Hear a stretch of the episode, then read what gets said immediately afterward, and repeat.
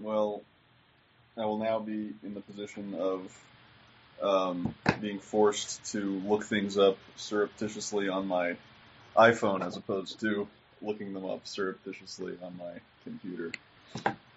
Well, Which, but if you can't uh, see me, then I guess you wouldn't you wouldn't know either way. right, that's true. You, you didn't have to tell me that. Welcome to this week's episode of Fear, Honor, and Interest, the podcast for two straight white guys who went to Yale solve America's cultural divisions by eventually getting to their listener mail. I'm your host, Charles Bowinger, coming to you from Washington, D.C. With me on the line, as always, from Istanbul, my co-host, David Will. David, how is it going? I'm quite well. It's great to be back after our little hiatus, and uh, it was such a delight to see a um, reader comment. Yeah, I know. I was, uh, The so the background for everyone on the listener comments, every episode, you know, in the show comments, I give you the email address for your honor and interest podcast at gmail.com to email your feedback. And um, until uh, uh, uh, recently, only one person had ever, well, two people had ever emailed it. The main Google like setup team and uh, David's father had emailed this comment. Um, all of my friends who listen to the show tend to just tell me what they thought about an episode uh, directly. Um, but this time, while we were discussing mm, pe- what people have told us about the show in general, um, I went and checked the email thing for the first time in a little bit because we haven't had a show in a while um, because we've both alternatingly been out of town or busy.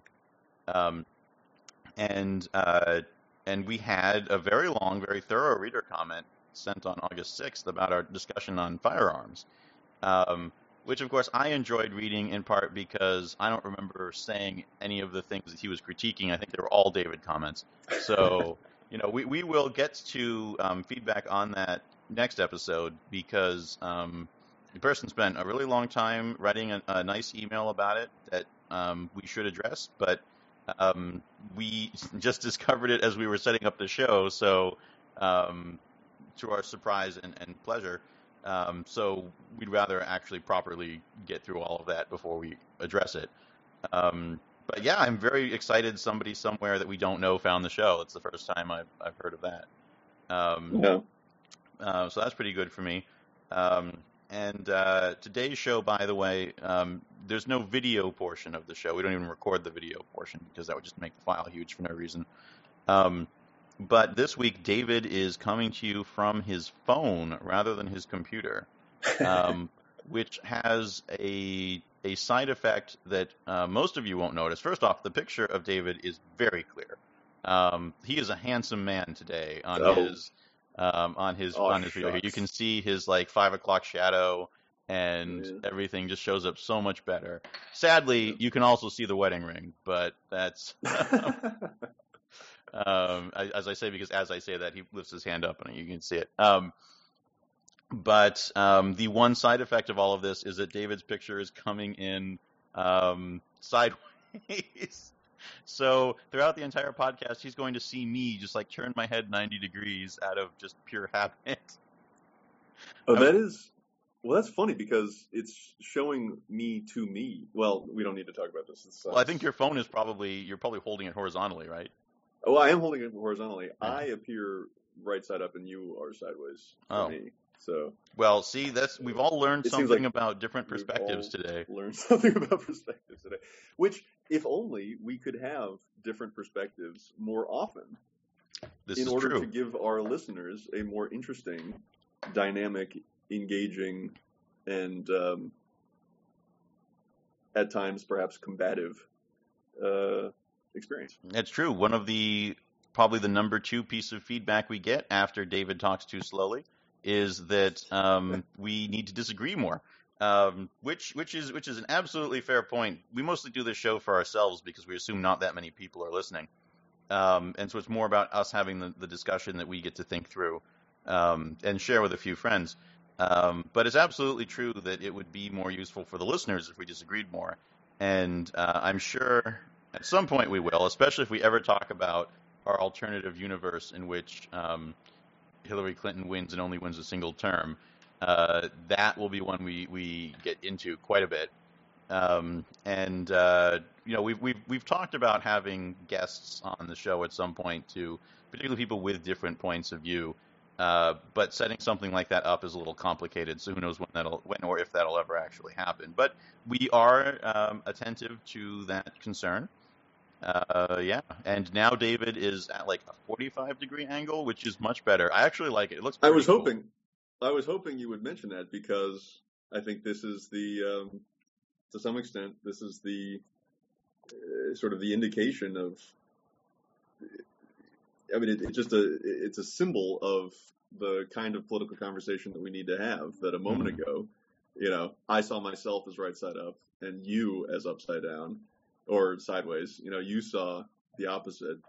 Now we are both we've both we've we've discussed our differences, we discussed our different perspectives, and have reached now a solution where Yeah. we're both a little, you know, cockeyed. Yeah, it's wonderful. We're both sort of Yeah. tilted in the. It's great. We're we're both a little tilted, but at least for me, we're tilted towards one another. Oh, So our foreheads. in are- my view, we're actually kind of. I guess that, that does work. We sort of form a parallel, form, form a diagonal line. Right. Um, so that's that's uh, so tech issues out of the way. Yeah, what Um, a what a brilliant Let's yes, let's. here. This is this is tremendous. Anybody who's still listening, this is a good six minutes into the show now, I think, and um, and all we've done is is we has had a conversation about technical aspects of the show, which is, I mean, if you if we were already navel gazing to start with, like, we've we basically reattached the umbilical cord and we're just staring at it right now. Um, Mhm. I don't think that analogy works, but or metaphor. No, that was a but- metaphor. Sorry. Um, I know some people will be very upset if I refer to a metaphor as an analogy. Um, but, uh, but yes, so we're back after a couple of weeks. Um, they've been eventful on the world stage because every week is eventful on the world stage because we have a crazy person in the White House who does crazy things.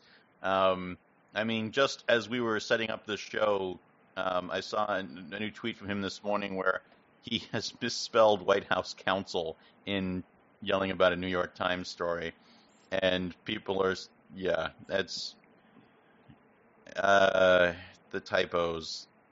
It's like well, the way the interesting part is that he didn't even misspell council in the way where you spell it like the other type of council. He just created a new word. he spelled it C O U N C E L. that is kind of strange. It's But it's, This yeah, is the world we live you know, in. But it's but I think that's a pretty um, I gotta say that's a pretty like irrelevant point of critique. Oh I oh mean, yeah, it's like- everything else just- about his right is much worse than that. Exactly. I mean, it, it's right out there, and um, people. So it's this is. I don't think he's playing four dimensional, thirteen steps ahead chess, but uh, at the same time, it is. I think something that exposes some of the fault lines in the kinds of people who hate him and the kinds of people who hate the kinds of people who Who hate, hate him? Trump. Yes, Yeah. they're not Um, anti-Trump, but they're anti-anti-Trump. Right. I think that is a. I, I, I do still think that that's a significant part of his hardcore support base. I agree. Um, in fact, one and there's almost not much to do about it because. You know, I'm. I mean, if you were playing four-dimensional chess, he could put a, a, a misspelling like that in on purpose because it would distract people from all the other horrible things he's saying. Because instead, we talk about the typo because the typo is the easy thing to see. Right, and I think I mean that's actually easy enough that he might in fact do that. I mean that's that, uh, you don't have to give him too much credit to suspect that he may in fact do that. Hmm. Um, in part because you know spell check on on iPhones or yeah because it is an iPhone he uses. Um, I don't know. There was a, I remember there being a um, some comment about this that he was talking about Apple, but you know he had an iPhone, and I'm pretty sure it's I'm pretty sure it's an iPhone. It may not be, and uh, you know I, I look forward to our Android fanatic uh, new listener who discovers us on uh, the internet because of this flop. But you know, informing me of my of my grie- grievous error here. But in any case, um, you know, it's possible that he had to override a spell check in order in order to generate this because it would have given you the uh, red lines. non-word because it well it would have given you the red lines or automatically oh yeah. yeah. replaced it with one or the other council. I mean, it, as you said, it might have you know, spell check could have uh, led to the error in which he uses the wrong spe- you know the the other homonym um, or the you know the other homophone in this uh, case. Um, but it Yeah. but spell check would would not have let like a completely non-word pass presumably. So it, I mean it's possible he actually overrode it in order to trigger this. Yeah, I was just trying. I was picking up my phone here and examining it, and if you type, if you spell council the way he did in you know your text app, then um, it will try to autocorrect it to the wrong kind of council, the CIL council, and um, and so he would have had to be like, so he one could imagine him going, oh, well, I know it's not that council, and then overriding the spell check. Um, of course, even then, you'd expect to get the red lines underneath it, but Yeah. in any anyway, I mean, event, point, we all make typos. some of, some of this is I mean, the point is that some of this I think is his um, understanding of media dynamics and trolling skill, his sort of Right. Innate tro- trolling skill, um, and some of it is just the order that emerges out of the chaos, where you have, you know, seventy percent of the country that hates him for a variety of reasons, including despising him for his uh, boorishness and vulgarity and seeming stupidity, and then the thirty percent that sticks with him, um, loving him all the more because of the kinds of criticisms that they see from, you know, people focusing on, or people who seem to focus on his spelling, um, when of course in reality it's like, yeah, there's a million other things that are more important, but there it is right in front of me. I'm going to comment on it. Right. It's very easy Yeah. to say he got that wrong because he unequivocally got it wrong. Right. You know, the rest of the thing you could debate, um, but that's the one people are going to want to talk about very easily. So, Yeah. Anyway, that's that's we have just deconstructed our own elitist view of spelling, where we believe there's only one. We, in our authoritarian sensibilities, believe there is only one correct way to spell the word he was trying to spell. But language lives in. I'm going to hold myself back. I'm going to hold myself back. Right. And we could get into a fight here. We could we could get into like arguments about. I, I mean, one of the things if you want to see two liberals get into a fight about something, like just start talking about little nuances of language and whether or not it's appropriate for language to evolve and change spellings. Um, I mean, boy, I gotta there was you, a there was a brilliant on this note. I actually I, I think it's worthwhile to take uh, out a second to uh, recommend something to our listeners um, on this topic. There was a very strange uh, kerfuffle involving The Nation magazine a few weeks ago, where they published this poem written by a Scandinavian poet, if I'm not mistaken I have not heard about this. So that can't tell you. was uh, the poem was basically written as if from one American um, uh, homeless person advising another homeless Hmm. person on how to beg, and the the sort of moral tone of the poem was um, these two people who are sharing an experience of being ignored, talking about how to um, sort of sell yourself to the moral sensibility of the passersby in order to get them to pity you and, and give you money.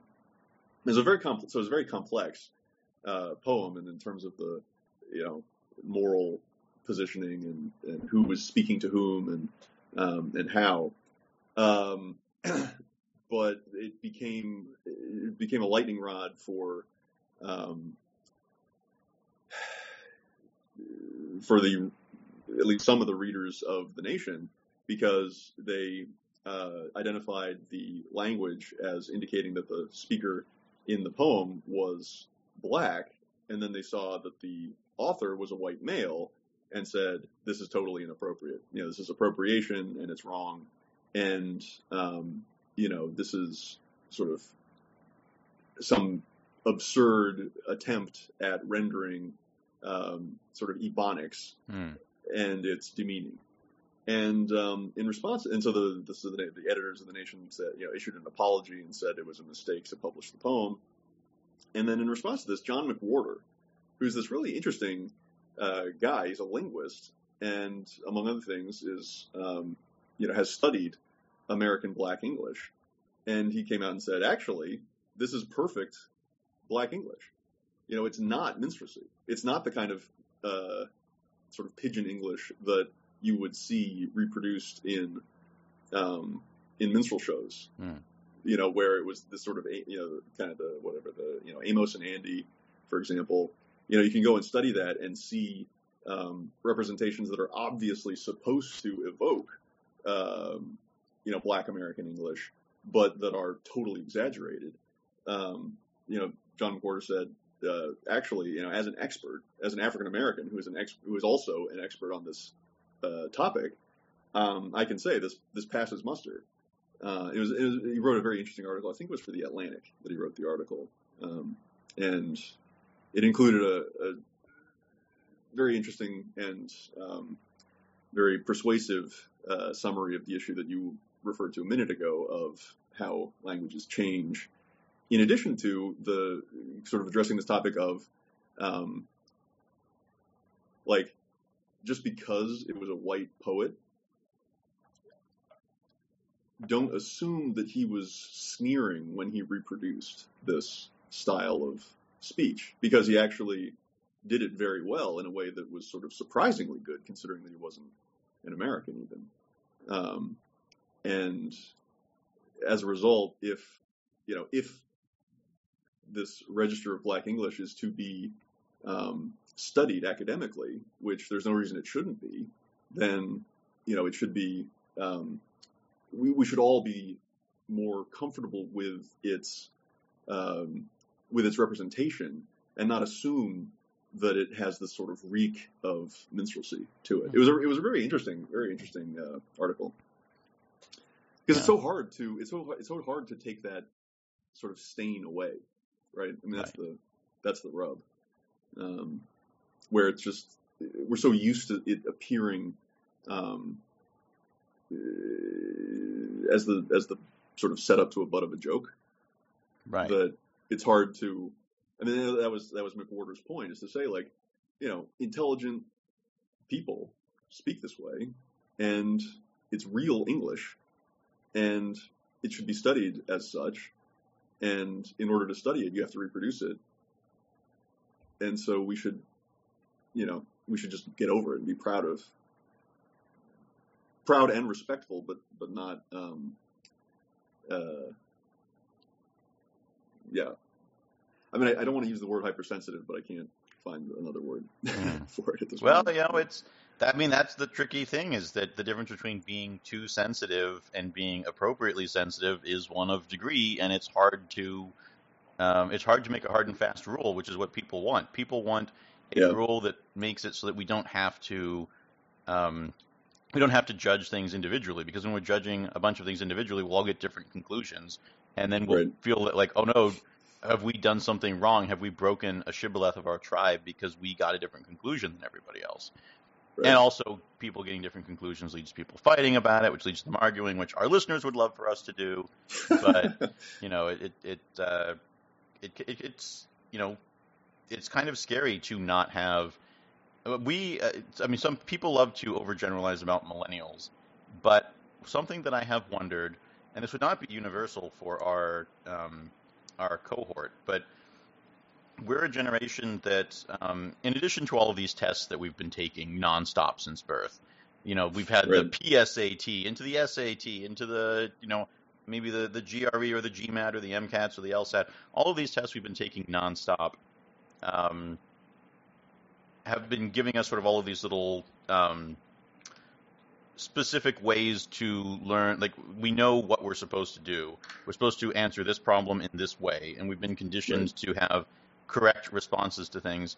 And so it can be a little scary to then um, be in situations where the answer isn't remotely clear and requires an incredibly long discussion and dialogue at the same time that our culture has gone from long form articles and letters to these short emails and tweets where you know we we've we don't have that we, we we've gotten to a point where our generation needs a longer form of communication at the same time that technology has made communication shorter Right. um, which is part of why we do an hour long podcast because we wanted to, you know, do something more than a couple of texts back and forth. Um, oh, did you see what Trump said today? If we were just texting, we could have said we would have been something like, "Oh, here's his tweet. He said something stupid," and instead we got on this wonderful linguistic path. Where I mean, is there any chance we would have brought up John McWhorter if we were just, you know, messaging each other, and I just shared that tweet with you? Like, I don't think that would have happened. Right. Yeah. Well, I mean, if it happened to be in my mind, I might have responded to it. Uh, Possibly. You know, responded, you know, with that, but, um, but no, exactly. You, you, we've given this moment time to unfold, and this question of like, oh, look at Trump misspelling this word, um, has led to this question of uh, how do we, if, how do we um, step back from the habits that we have for evaluating and respecting modes of speech, uh, which is to say, class in, in our society. Um, and it's complicated because you know, again, you have Trump, who um, it, it, people make a lot of his um, word salad, and for you know whatever the source of that is. I mean, you can look at his. Uh, he's not. He's not someone who.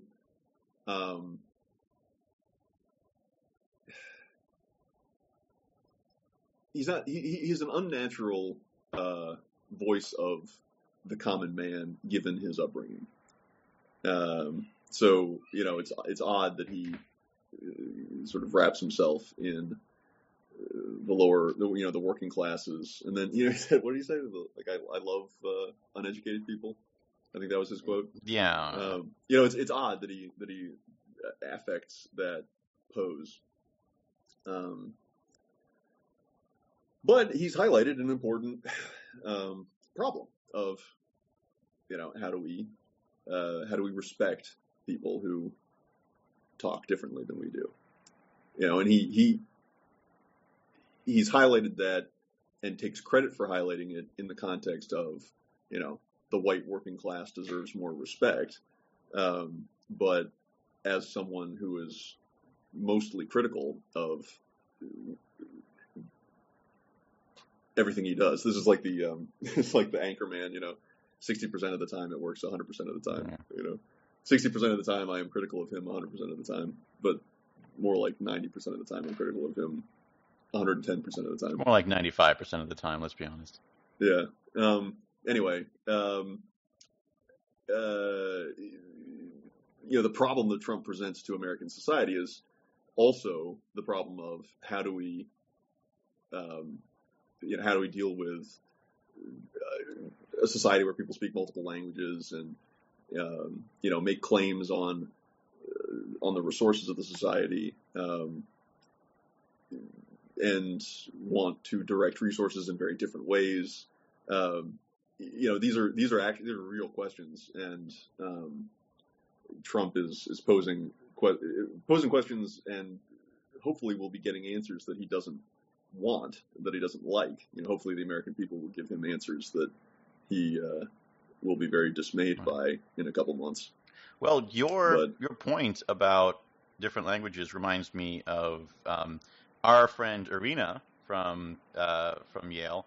Yeah, Um, she had a tweet that, that got some traction uh, recently, where she she's a or this is our friend Irina Dumitrescu. She's a, um, a professor in Germany of medieval studies, and um, she had a tweet. I don't remember the exact wording, but it basically said that what a lot of medieval scholars know that the rest of the world would benefit from a greater understanding of is that um, multiculturalism and multilingualism is uh, is is the norm throughout all of history.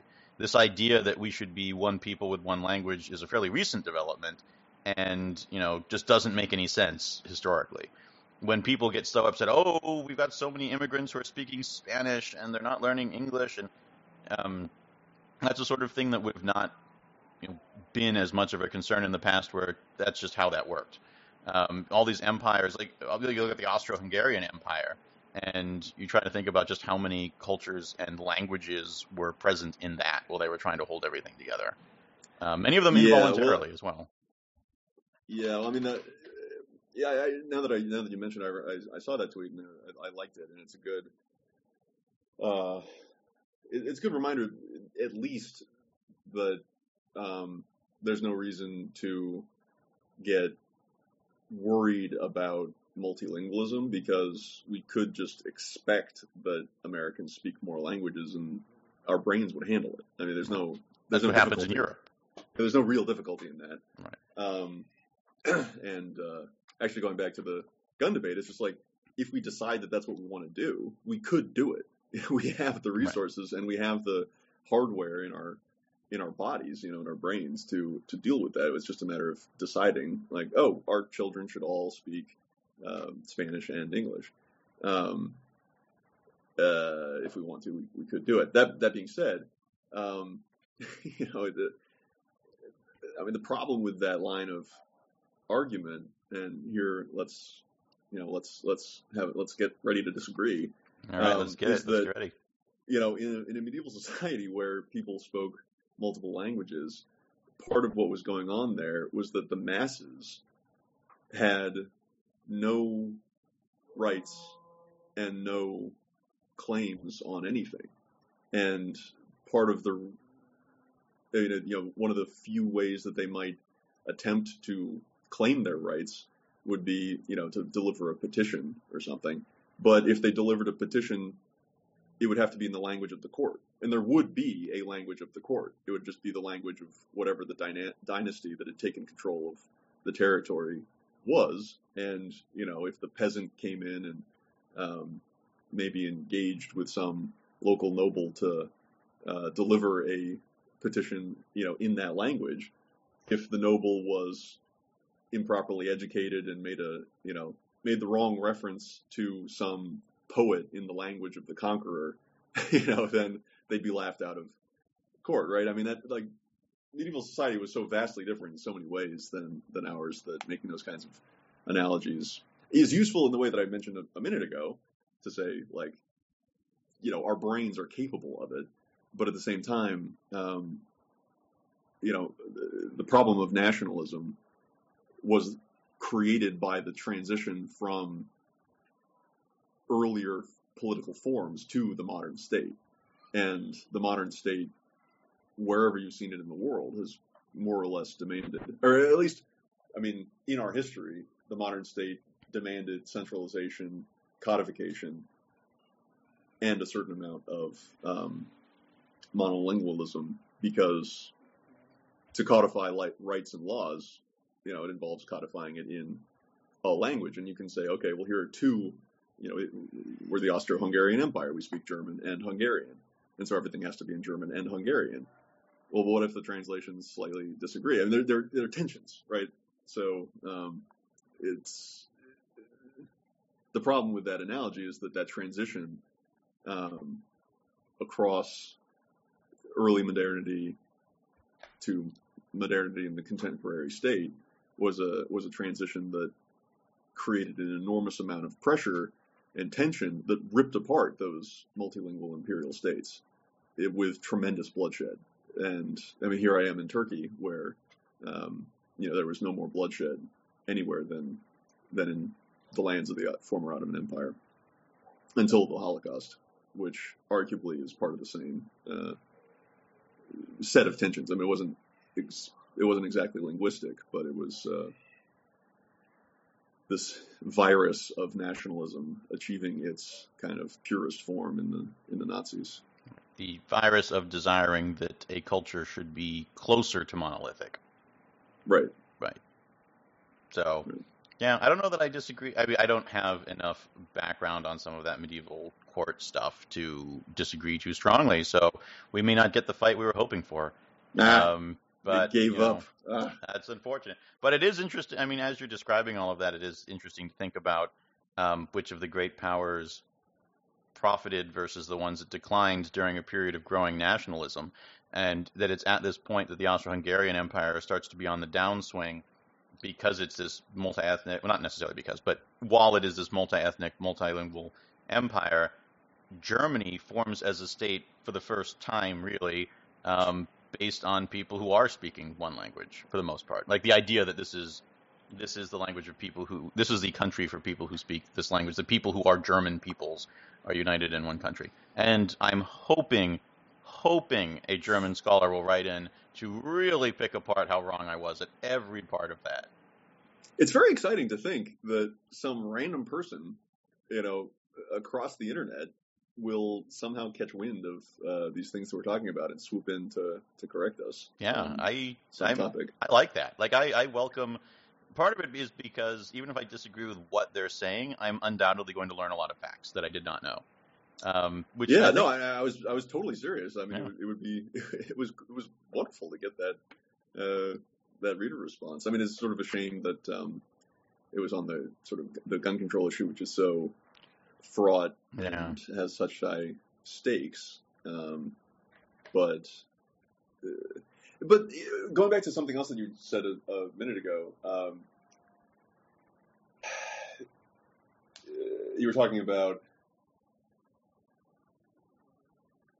You know, I don't remember exact words, so I'll, I'll try to rephrase as I remember it. But you were essentially talking about how difficult it is as a society to uh, try to apply our norms to the extraordinarily complicated realities of individual episodes.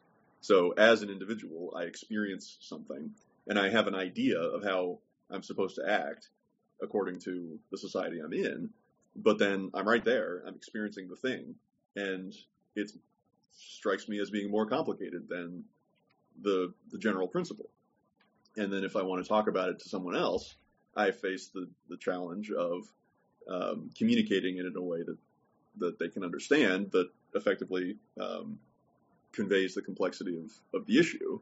And then once you're talking about, you know, however many people are on Twitter, uh, if you put that story out there, you have no idea how what the response is going to be. And it's a, it's a genuine challenge.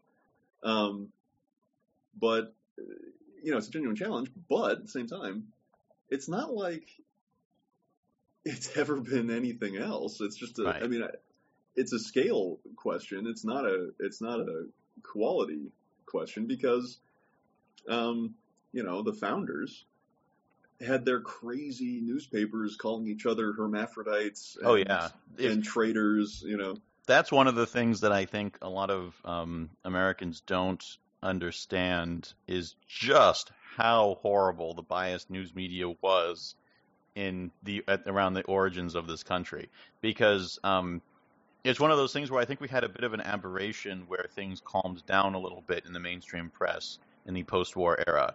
And then things started to get nasty again, and people like, "Oh, this is this new development." It's like, no, it's just getting, it's still not as bad as it used to be. Like, um, especially when I was at the National Portrait Gallery yesterday, and they have a big um, exhibit on portraits and busts and items from the Civil War. And that's one of those things where every time anyone says, "I've never seen it this bad. It's never been this bad in the country. We're so divided." You know, we there was a point when they were the country was living. Everybody was living in such different worlds across the country that they Right. actually took up arms and killed each other. right? And the, you know, has any American president been treated as unfairly as I have? Yeah. It's like, well, a couple of them Several were, were shot. shot. Yeah, Um, yeah, two were impeached but not convicted. Um, right. and uh, yeah, that's yeah. Trump is just in his own little universe, which would be fine if he did not have any power. if he were just locked in a bunker in the basement, just you know, imagining he's president and play acting with little dolls on a map, that would be great. But he's not, um, and we all have to suffer for it. I'll have to suffer for it. Yeah, we've done a good job of not getting in the news to the extent, other than the like hyper uh, worthless sort of analysis of a, of a single tweet. Um, we've been doing very well at that, but you know, it would also be appropriate to get into some of the issues of the day to try to um, to try to weigh in because Well- it has been quite a quite a say that's the problem with having three weeks off. Um, is that uh, we there's just too much. Like, I, three weeks ago was was an eternity. It was another lifetime in the Trump administration. I think um, this was that was before anybody was talking about Omarosa again. Now we just yesterday we get this New York Times story about the White House counsel cooperating with Mueller. I mean, we're Right. we're universes apart from where we were three weeks ago. Right. And I well, and the the decision to uh, ram through both the firing of Strzok and the removal of John Brennan's security clearance. Right. Yeah, those are those are ones that, that strike me as being both less um, sort of tangible for pe- for most people, uh, but in terms of their significance for the governance of this country, actually much more important than certainly the question of whether Trump used the N word or not. Which Right. it's like, is there any is there any bit of evidence that would be more superfluous, you know, Right. for for us uh, than than the answer to that question. Um, yeah, because you know, overriding policy decisions in part of the federal bureaucracy, it's like, okay, who could care less about that? Well, how el- you know what else can we rely on in this giant country than the civil service to attempt to ensure that the execution of our laws is done according to the laws themselves, as opposed to uh, the whims of whatever you know politician has happened to win the spoils in the last election. Right. And in the Strzok thing in particular, I mean, they had a recommendation for what should be done with him, and it wasn't to fire him. And Right. so to have them fire him instead just reeks of them saying, "Well, we want to placate the president's temper tantrum, so Right. we'll just fire him to get to get rid of that." And of course, the security clearance thing is it's it's one of those things that has led to some of the least productive debate I've ever seen in part because of how wrong what Trump did was. So in order Yeah. to defend what Trump did, and there are people out there who just will always be defending what he did and it's, and going after those liberals who are attacking him, the response just ends up being, oh well, he's monetizing a security clearance. He doesn't need a security clearance anymore. He was just trying to make money off of it. Like that's Yeah. just the. It's amazing how quickly um, everybody gets their talking points these days. Right, exactly. And the talking points for things like this um, are, you know, they're almost, it's the same talking point, which means it's the same flaws in the argument, which means even Well, when they make the argument, you correct tone. it. It's the same Yeah. kind of talking point because it's the same swampy, the intercept RC nonsense. Oh, excuse me, not RC, RT. Um, you know, nonsense about uh, corruption and uh, unaccountability in the American government. Because, like, there's a real debate about John Brennan, for example. You know, uh, did you read um, McRaven or um, yeah, McRaven, Admiral McRaven's? I, I read his op-ed, yes. Yeah. So, you know, he starts off right off the bat, like, uh, something to the effect of, you know, no one can question John Brennan's honesty and integrity as well as his commitment to serving this nation. And then he continues on. And that was wrong. That is Right. absolutely wrong because John Brennan lied to the Senate Right, about hacking into their computers. about exactly con- about the constitutional function of congressional oversight over the executive. John, I mean that is a huge problem. John Brennan has an enormous stain on his integrity and his reputation, um, which I care a lot about because of my, you know, I'm an Article One guy. He Brennan should have, you know, there like the CIA is not in the American Constitution. Congressional oversight is in the American Constitution. Um, so that's a huge problem. And for McRaven to say something like that i- i- just it's it's wrong and it's not strategic because it invites this immediate retort of like, well, who are you defending, really? You know, this Right. is he's just part of the swamp. Um, but that's not the point because if you want to continue with your point, you know, what's the counter to that argument that everyone is just monetizing their security clearances? Well, there, I mean, there's a bunch of counterpoints to it, which is that um, security clearances, there's a huge backlog in getting security clearances. Like, if you're not super familiar with the process, I'm not super familiar with it. I've never had a security clearance. Um, it takes a long time to get a security clearance through. And if for whatever reason they need John Brennan back to talk about something, having him go through the process of getting a new clearance would be needlessly cumbersome for everybody involved.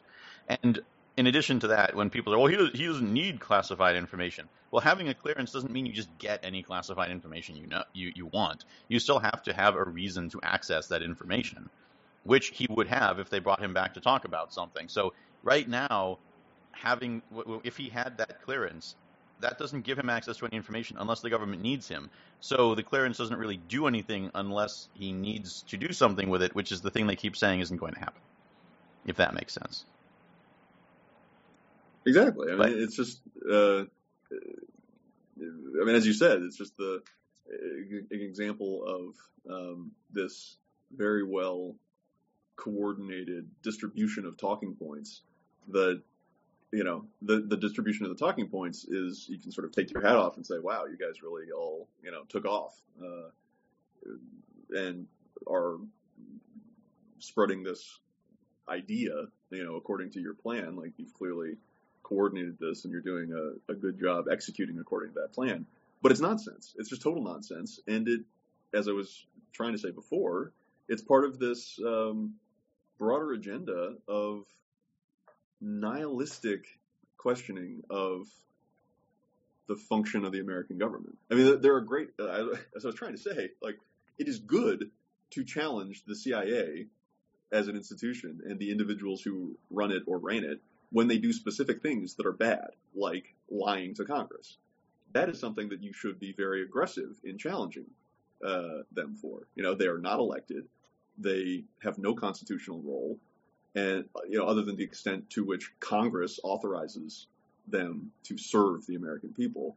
And so when things happen like lying about hacking into Senate computers, um, you know, to like track down information that Senate staffers were mistakenly granted access to by the CIA, you know, uh, so it, uh, the ins and outs of that particular story are very complicated. But you know, on the subject of torture, right? Investigating torture by the American government. I mean, this is crucial stuff that all of the authority and integrity is on the part of the elected representatives of the people in the Senate and their designated staff who are investigating this topic.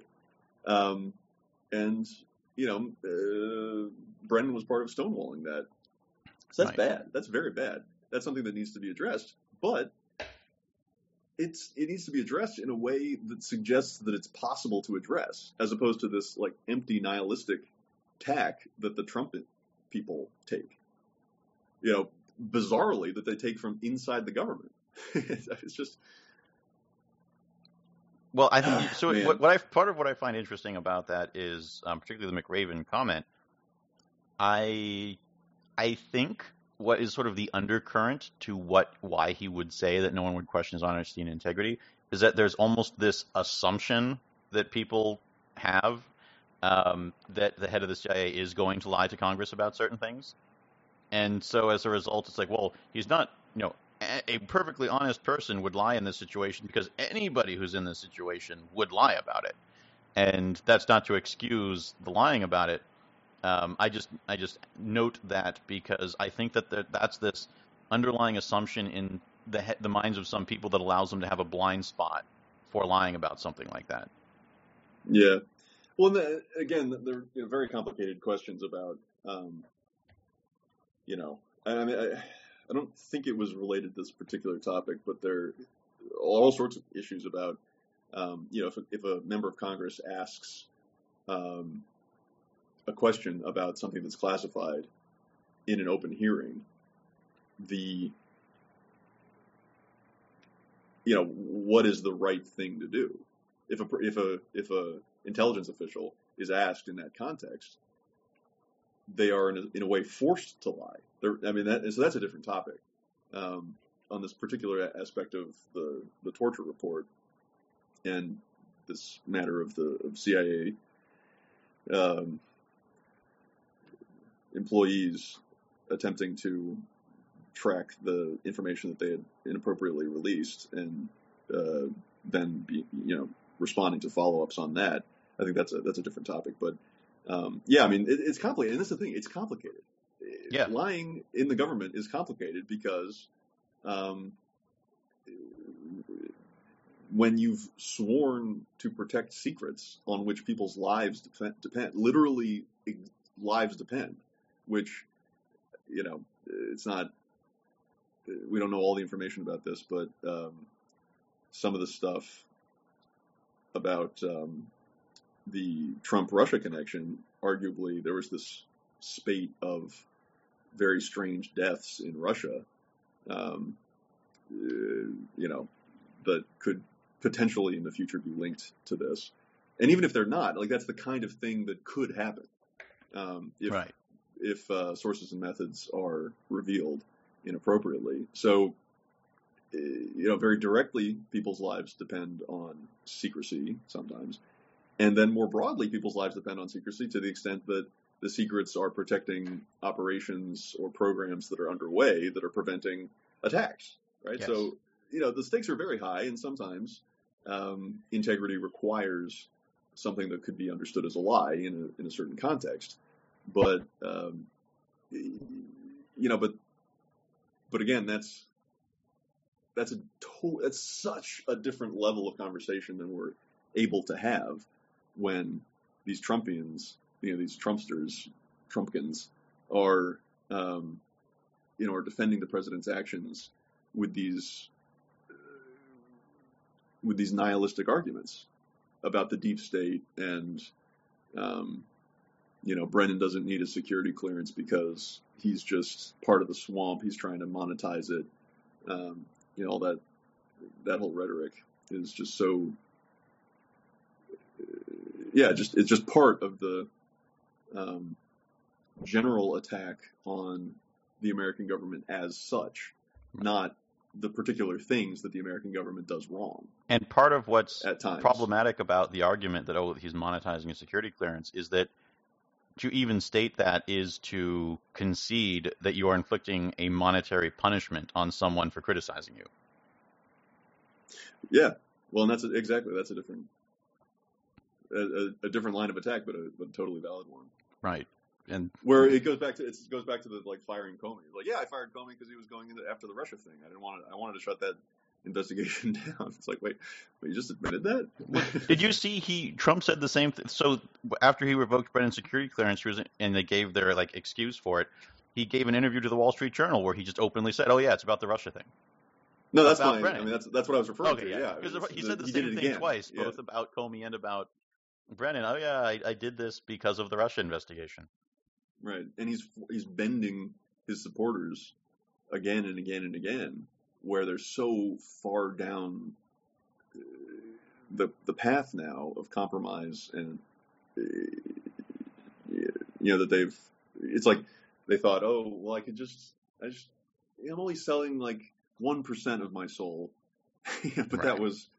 Um, But there's compound interest. yeah, that was two years ago. Yeah, that was two years ago. And now they're like, oh wait, how much is left? No, it's it's yeah, it's just a terrible situation. But I just hope that. Um, I mean, the thing is that like, I didn't know that much about.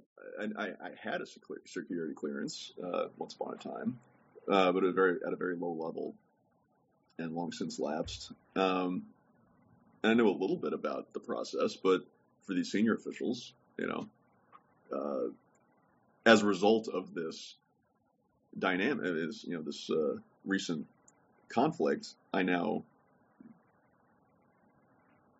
have kind of I have a much better understanding, and one hopes that the Trump presidency can result in at least a little bit of light being cast out of all this raging fire. Right. You know, there's smoke and heat, but hopefully some of the core issues will be revealed in greater, uh, you know, in sort of clearer light than they were before when people weren't thinking about them. Uh, one one can only hope. Right. And I think well, the other thing, uh, yeah, I'll, I'll hand over to you in a second, but I, I also think that we just we have to hope. We are obligated to hope because it is such a such a luxury and such a such an assumption of moral debt to strike the pose of not having hope. Because what are we going to do, right? Like we have to. Act, I mean, even if we don't actually feel the hope, we have to act as though we do, because the alternative is to give up. Right. You, it's the Right, you and- miss 100% of the shots you don't take element. You have to take the shot. You have to try to accomplish the thing you're trying to accomplish because if you don't try, then you have a 100% chance of failure. Right, and then the failure is so catastrophic. I mean, what are we talking about? The success here, like the success is, um, in some marginal way, ideally, a very significant way, but you know, even if it's just a, a small incremental thing, to to rescue our government and improve our country. And so many people rely on that that again it just strikes me as a incredible luxury to um, you know to to strike a pose of um,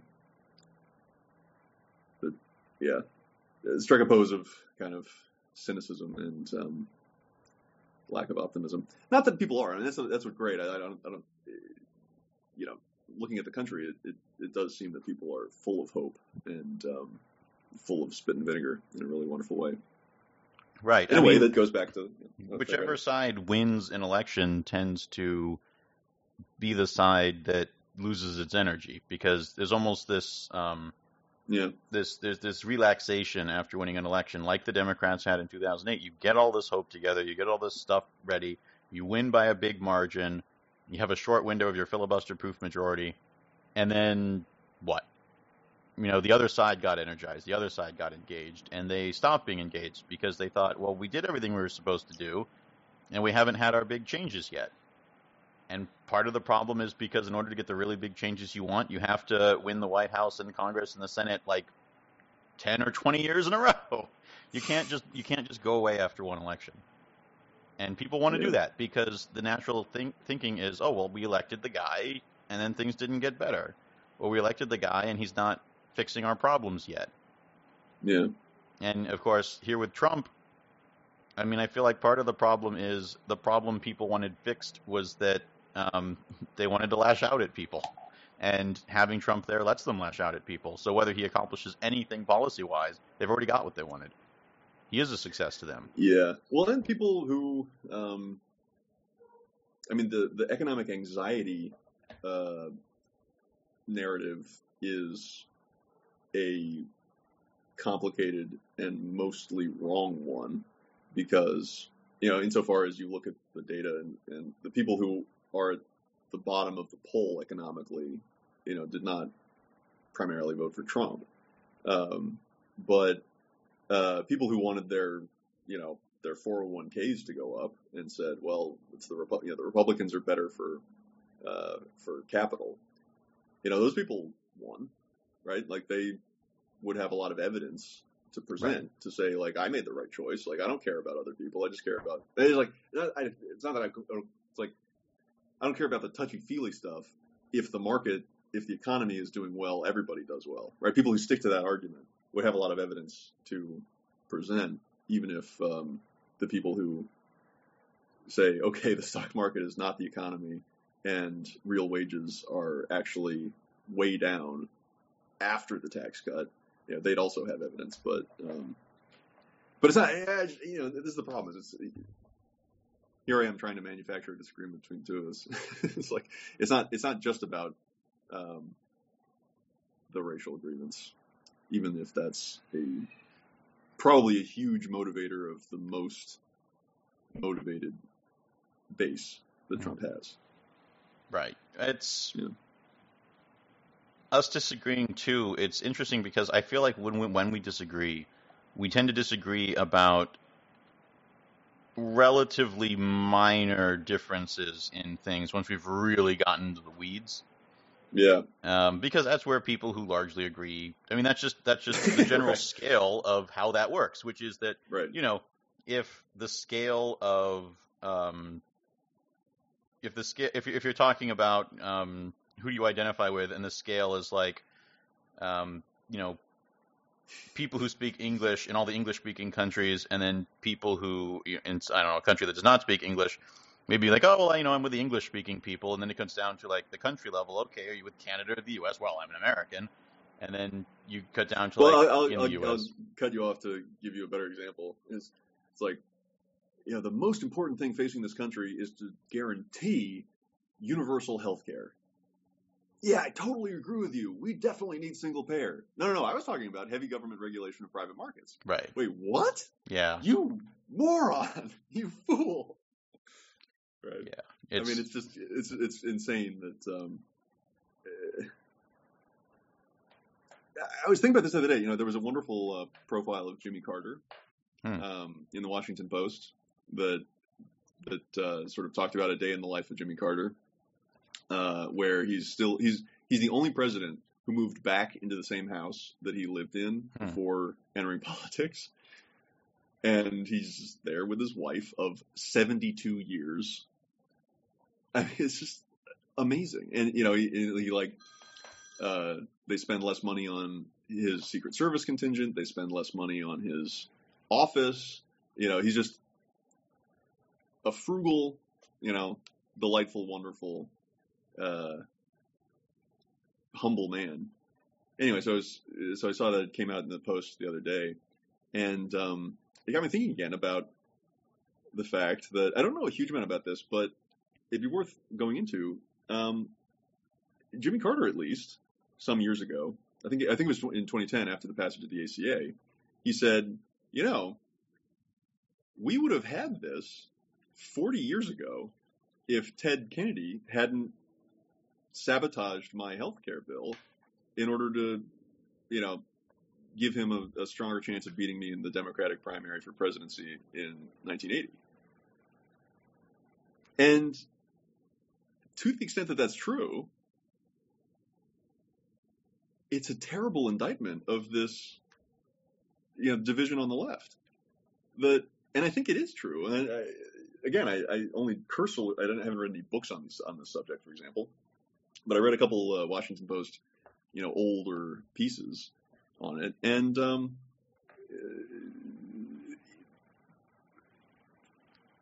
I mean, even Kennedy acknowledges that he, um, you know, pulled the plug on um, on Carter's bill, and and uh, but it, but he said, you know, it wouldn't uh, uh, Carter's bill wasn't enough, and we needed to not go for incremental um, market based solutions. We needed a, a full on single payer plan in order to um, guarantee that the most needy had the support they needed. You know, and seeing like seeing the hint that that debate went on in those terms so long ago was just crushing. It was. It just struck me as so sad. Well, especially when you consider that the part of the net result we get out of all of that is the Reagan years, known for their deregulation and paring back of the welfare state.